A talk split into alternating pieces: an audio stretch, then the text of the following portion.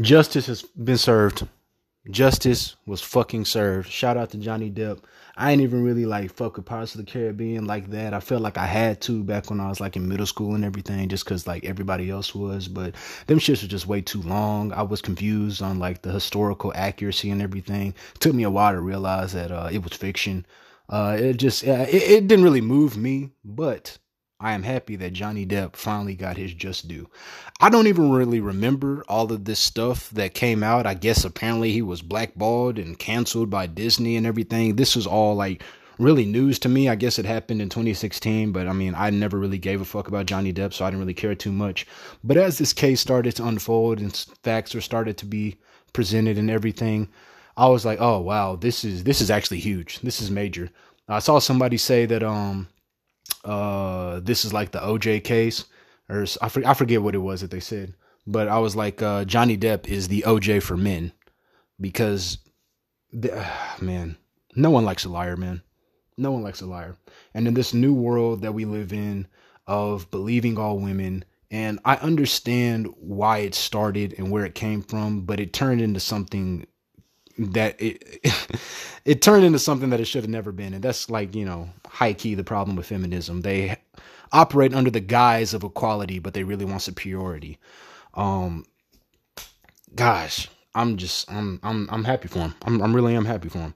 And I'm don't want to minimize, but this is what happens whenever, women lie, because this is it kind of makes a lot of things skeptical. And if you question things, then you're a misogynist, you're standing with the patriarchy, all those things. But sometimes these bitches be lying, man.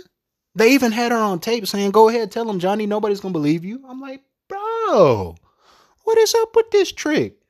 Believe it or not, people, men can be victims. Men can be victims of domestic violence, of what they call it, emotional harassment, or what's it called, verbal harassment, whatever the fuck. Men definitely live in fucking verbal harassment, because you can't, if you say anything, then they just say something even worse. And women, they love to cut you all the way. They love to cut you all the way to your fucking core, all the way. Women will say some shit to you that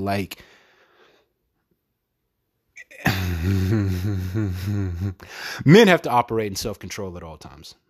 This is why women love to say show your emotions, open up to me. Well, that's not always going to end the way that you think it's going to end. It's not going to be this fucking let's sit down and get to know each other and all that spiritual shit. You might learn some shit about yourself. I hate when you do this, this, and this. And you kind of a fucking bitch.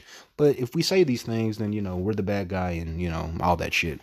I am very interested with the results of this case because of how I think this could play out for Tory Lanez. Not looking good for Megan thus far. Not looking good. And once this case wraps up, because, she's been running around trying to control the narrative, but the actual facts of the case have been very favorable to Tory. And assuming that, justice is served for Tory, he could be looking at a decent defamation case himself. And I certainly hope that he goes for that.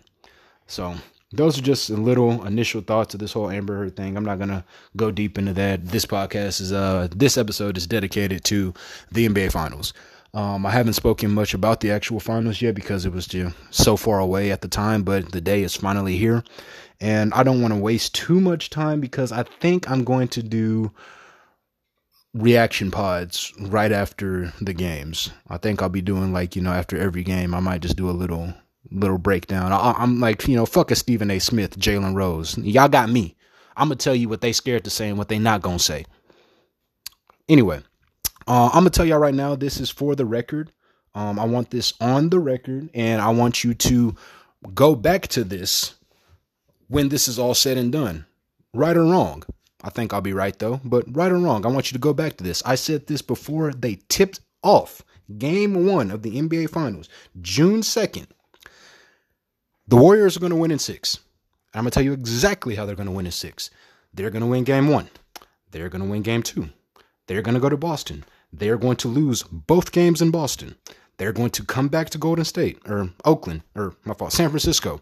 They're going to win Game 5. They're going to go to Boston June 16th, and they're going to win the NBA championship in Boston. Set it in stone. So, well, I guess you should write it in pencil, but it's written in pen for me. This is fact. And you can go ahead and when this, if this doesn't happen, go ahead and refer this and, shove it in my face, rub my nose in it. But let's just say I happen to be spot on the money, right? Hey, look, I need acknowledgement. If I got it, then tell me I got it then. That's all I'm saying. And, I've been very, very confident that the Warriors are going to win this championship for a multitude of reasons. There's basketball-related reasons, and then there's, other reasons that y'all wouldn't believe. So, it sucks that I just have to do it in hindsight, but I have all the reasons as to why this is going to happen. But a lot of people aren't ready for that red pill. But I will say one thing, one very, very, very big thing. One very big clue. And again, if I'm wrong on this, go ahead and rub it in my face. Rub it in my face if the Celtics win this championship. But one reason, along with many other things that I'll share, in due time, hopefully.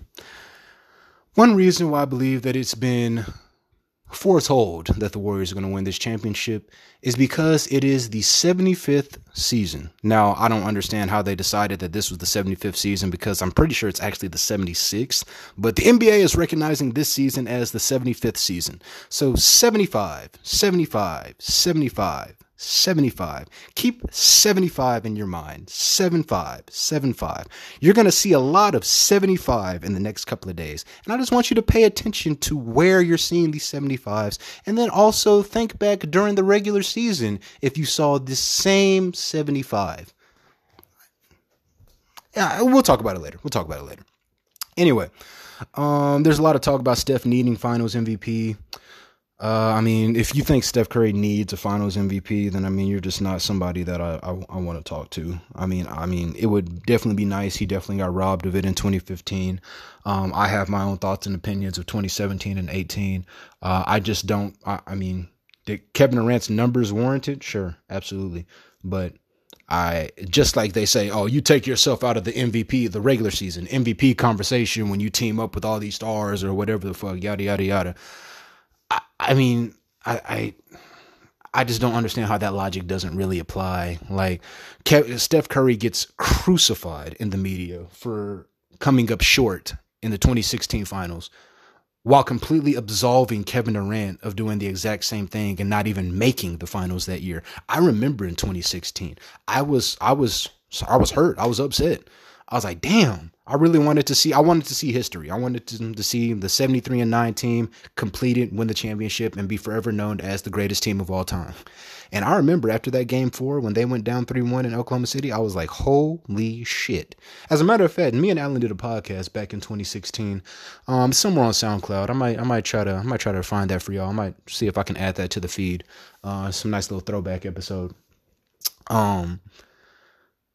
But yeah, Kevin Durant came up short as fuck. And I had the numbers in front of me not too long ago because I was having this discussion with somebody. But he didn't do too well. Go ahead and look at those numbers. They weren't it. They weren't it. And as far as I know, he wasn't dealing with an injury at that time, whereas Steph was dealing with an MCL sprain. But nobody cares about those. No, nobody cares about that. Andrew Bogut got hurt. Andre Iguodala was hurt. Nobody cares about that. Nobody. No, nobody cares. Harrison Barnes couldn't make a wide open shot to save his life, but nobody cares about that. People are saying if Steph gets a finals MVP, that this would put him into the top 10 and elevate him to another tier and, all that, another level of greatness. And I can understand why, the casual person feels that way. But in my opinion, Steph's already there. Steph's already the greatest point guard to ever play. Like do what you want with that. I don't care. Steph Curry is the greatest point guard that's ever played. Magic did kind of have that for a while, but it just kind of depends on what you value, which I find funny because, you know, obviously the LeBron fans are the ones that don't want to give Steph his just due. But I find it funny because the basis of most of their argument comes from stats. And if we want to use stats and longevity, then John Stockton is blowing Magic Johnson out the fucking water. And John Stockton would be a two-time champion if there wasn't this guy, Michael Jordan. So let's just not ignore that. I mean, there's no shame in if you're not a champion because you were playing in Jordan's era. That there's no shame in that. Meanwhile, you know, in the quote unquote LeBron era, everybody got championships. Anyway, does Steph need Finals MVP? I don't think so, but you know, I would love to see it happen. I don't think that it's going to, it's just a cherry on the top of a great career. But he should have at least one by now. And honestly, I would make the case that he deserves one of those 2017 or 18. I mean, look, the other team was more focused on guarding Steph than they were Kevin Durant. If you're somebody of Kevin Durant's caliber, and really the Warriors just needed Harrison Barnes to not shoot 25% from on uncontested shots, and they would have won in 2016. So if you replace that guy with Kevin Durant, you know, the notion that they couldn't beat them, they needed Kevin Durant to beat them when they lost by 4 in Game 7 and were injured. But whatever. I don't need to. I'm not going to dwell on that. It is what it is. The story needed to go the way that it did. Heavy storytelling in the NBA. Now, I want to talk about real quick, and I'll end this well, actually, I'm not going to speak on this right now because I want this one to be kind of short, but I've been thinking recently. I'm obviously partial, pause just in case, but I'm obviously partial to Usher. But would Usher beat Chris Brown in a versus? I know it sounds crazy to say. Usher definitely has like some iconic just hits, bangers, like automatic points. But I think Chris has the longevity. Well, not the longevity. I think Chris has the top to bottom. I think Chris top to bottom has a better catalog.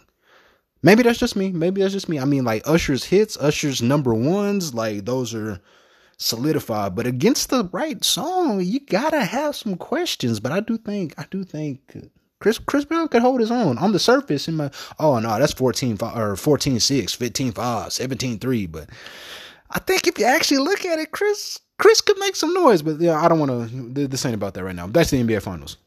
So my X factors for the NBA Finals. For the Boston Celtics to succeed and win this championship, I think it is going to be heavily predicated on Jalen Brown. Obviously, that's not saying he's the best player, but we expect Jason Tatum to do what he's supposed to do. We like if Jason Tatum were to average 36, in the finals, like nobody would be like, oh damn, he overachieved. Like, nah, like that's kind of what we expect from the best player, which is the reason why a lot of people say Steph has came up short in the finals because he doesn't give you that 39, 8 or whatever. So, you know, I think Jason is going to be Jason Tatum. I think for the Celtics to win, Jalen Brown is going to have to continue to be the Jalen Brown that I saw throughout this playoffs. I was really low on him earlier in his career. And, you know, for most parts, hell, even this season. But Jalen Brown has really come to life. And I'm actually pretty impressed with the player that he's become and players that he's becoming. So I am concerned. I mean, the Warriors, I mean, they definitely have some people that should be able to, you know, stay in front of them. But I'm definitely concerned about that. And then the X factor for the Warriors, I have to cheat and I have to say two people. One, and again, same thing. Like, obviously, I expect Steph to be Steph. So, like, yeah, whatever. I think Klay, if Klay averages 20 in the finals, like, it's set in stone. They're winning a championship. Like, if Klay can average 20 to 25, they'll win in 5. They'll win in 5 if Klay can average 20 to 25. But Klay, more than likely, like, you know, he's just a light-skinned J.R. Smith. So, I mean, he's surely going to have a game of like 12 points in there. He'll probably have an 18. He'll probably have like a 16, a 21, and then like a 44. You know what I mean? You know how Klay is. And another major X factor for me for the Warriors, I have to say, is Jordan Poole. Reason why I'm saying Jordan Poole is because I think Marcus Smart's going to be spending a lot of time, energy, and effort on Steph, as you know we all expect for him to. Jalen Brown, I was probably going to be on Klay. and Jordan Poole. I mean, he's in there with that unit pretty often, but he does also still come off the bench. And he is going to eat Derek White and Peyton Pritchard alive. Mostly Peyton Pritchard, but I don't think Peyton Pritchard is going to be able to play too much because of what Jordan Poole will be able to do to him. Now, Derek White, they say he's a good defender. All right, cool. All I know is Derek White, outside of game 6 and 7 against the Heat, game 6 and 7 was the first time I seen this nigga make a wide open three. I swear to God, that's the first time I seen this nigga make a wide open three. This nigga was worse than fucking Harrison Barnes. If this nigga would make wide open threes, that series would have won 5 games. I'm so done with Derek fucking White. That, oh my God, I hate that nigga. I really do. I really, really, really do. So anyway, I think Jordan Poole's gonna eat him alive. And then Klay, obviously, if Klay is able to, you know, be a actual second fiddle.